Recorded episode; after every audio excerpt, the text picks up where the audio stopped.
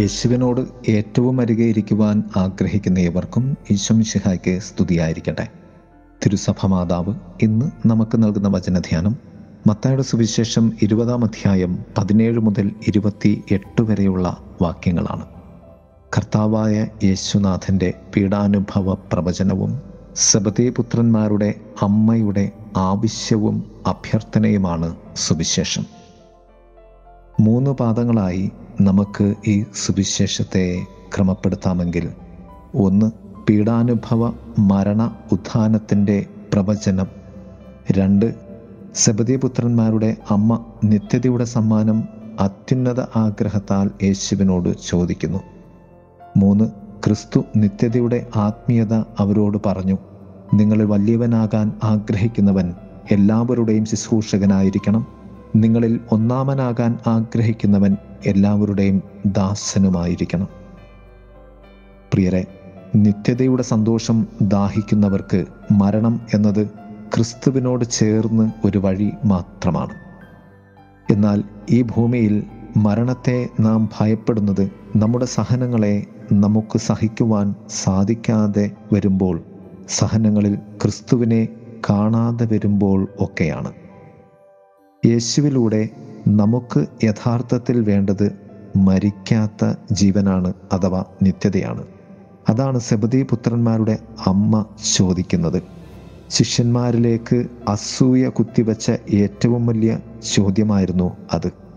അത് അവൾ അവളുടെ മക്കളോടുള്ള സ്വാർത്ഥ സ്നേഹത്തിൽ പറയുമ്പോൾ കർത്താവ് അതിനെ നിത്യതയുടെ സ്നേഹത്തിൽ ചാലിച്ച് അവർക്ക് വിളമ്പി നൽകുന്നുണ്ട്. എവിടെ നിന്നുമാണ് അവൾക്ക് ഈ ചോദ്യം ചോദിക്കുവാൻ ധൈര്യം വന്നത് അറിവ് വന്നത്? സഭാപ്രസംഗന്റെ പുസ്തകം മൂന്നാമധ്യായം പതിനൊന്നാം വാക്യത്തിൽ പറയും ദൈവം മനുഷ്യരുടെ ഹൃദയത്തിൽ നിത്യത നിക്ഷേപിച്ചിട്ടുണ്ട് എന്ന്. കാരണം നാം ദൈവ ഛായയിലും സാദൃശ്യത്തിലുമാണ് സൃഷ്ടിക്കപ്പെട്ടിരിക്കുന്നത്. ക്രിസ്തുവിനോട് നാം ചോദിക്കുമ്പോൾ നിത്യതയോളം ഉള്ള വലിയ ആഗ്രഹങ്ങൾ തന്നെ ചോദിക്കേണ്ടതുണ്ട്.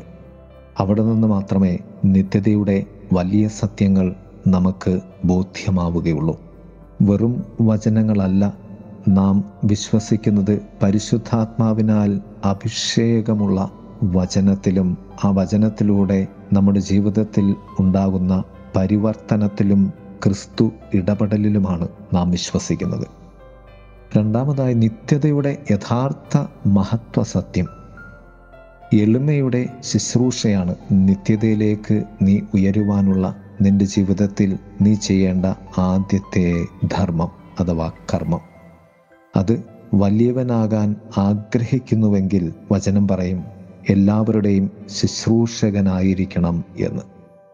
രണ്ടാമതായി ദാസനാകണം എന്ന വലിയ ബോധ്യവും സത്യവുമാണ്. വചനം വളരെ വ്യക്തമായി പറയും നീ ഒന്നാമനാകാൻ ആഗ്രഹിക്കുന്നുവെങ്കിൽ എല്ലാവരുടെയും ദാസനായിരിക്കണം. അധികാര ദാഹത്തിലൂടെയല്ല നിത്യതയുടെ മഹത്വം നാം സ്വന്തമാക്കേണ്ടത്. കാരണം കർത്താവ് പറഞ്ഞു മനുഷ്യപുത്രൻ ശുശ്രൂഷിക്കപ്പെടാനല്ല പ്രത്യുത ശുശ്രൂഷിക്കാനും അനേകർക്ക് വേണ്ടി മോചനദ്രവ്യമായി സ്വജീവൻ കൊടുക്കുവാനും വേണ്ടിയാണ്. പ്രിയരെ നിത്യതയുടെ മൂന്ന് സത്യങ്ങൾ ഒന്ന് എളിമ രണ്ട് ദാസ്യത്വം മൂന്ന് ജീവൻ നൽകൽ. ഈ തപസ്സുകാലത്തിൽ നമുക്ക് നിത്യതയോളം വലിപ്പമുള്ള ആത്മീയ ദാഹത്തിൽ ക്രിസ്തുവിനോട് ചേർന്ന് ആയിരിക്കുകയും ചോദിക്കുകയും ചെയ്യാം. ദൈവം നമ്മെ സമൃദ്ധമായി അനുഗ്രഹിക്കട്ടെ. ആമേൻ. യേശുവിൻ കൂടുള്ള യാത്ര ആനന്ദമേ ആ ചേർന്നിരുന്നാൽ ഭയമില്ലയേ. യേശുവിൻ കൂടുള്ള യാത്ര ആനന്ദമേ. ആ ചേർന്നിരുന്നാൽ ഭയമില്ലയേ. അൻപേറുന്ന കൈകളാൽ അത്ഭുതമായി നടത്തിടും. മാധുര്യമേറും മൊഴികളാൽ തൻ സ്നേഹമെന്നോട് പങ്കുവയ്ക്കും. ഒറ്റയ്ക്കു വിടുകയില്ല. മടുത്തു മാറുകയില്ല. ഒറ്റയ്ക്കു വിടുകയില്ല. മടുത്തു മാറുകയില്ല. അന്ത്യം വരെ ആ ചുടുമതി യേശുവന്റെ കൂടെ മതി. അന്ത്യം വരെ ആ ചുടുമതി. യേശുവന്റെ കൂടെ മതി.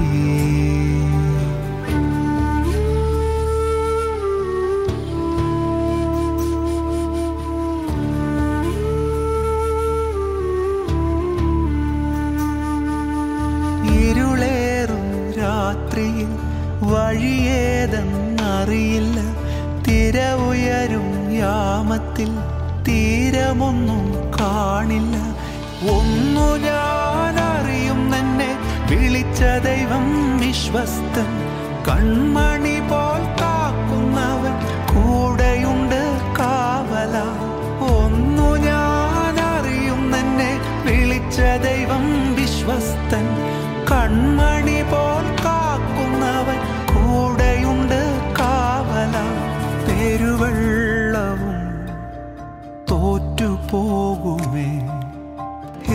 യേശുവിൻ കൈകൾ താങ്ങി നടത്തുമേ.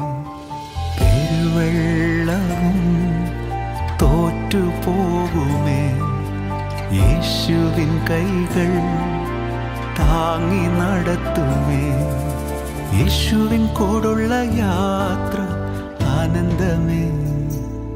ആ മാറോടു ചേർന്നിരുന്നാൽ ഭയമില്ലയേ.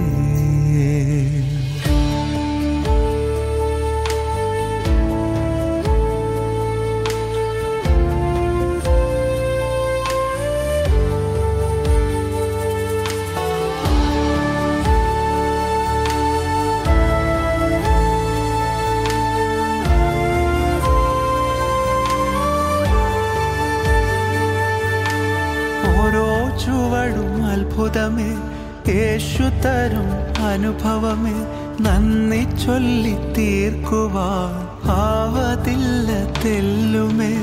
ഇരവിലും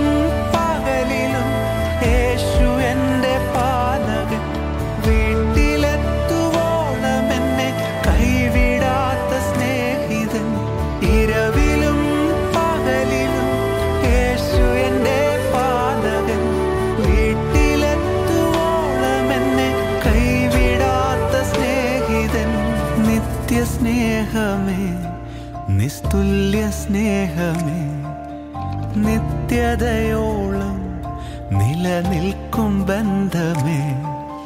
നിത്യസ്നേഹമേ നിസ്തുല്യ സ്നേഹമേ നിത്യതയോളം നിലനിൽക്കും ബന്ധമേ. യേശുവിൻ കൂടുള്ള യാത്ര ആനന്ദമേ. ആ മാറോടു ചേർന്നിരുന്നാൽ ഭയമില്ലയേ. യേശുവിൻ കൂടുള്ള യാത്ര ആനന്ദമേ. ആ മാറോടു ചേർന്നിരുന്ന ഭയമില്ലേ അൻപേറുന്ന കൈകളാൽ അത്ഭുതമായി നടത്തിടും മാധുര്യമേറും മൊഴികളാൽ തൻ സ്നേഹമെന്നോടു പങ്കുവയ്ക്കും മടുത്തു മാറുകയില്ല. ഒറ്റയ്ക്ക് വിടുകയില്ല. മടുത്തു മാറുകയില്ല. അന്ത്യം വരെ ആ ചുടുമതി യേശു എന്റെ കൂടെ മതി. അന്ത്യം വരെ ആ ചൂടുമതി യേശു पुडे मदी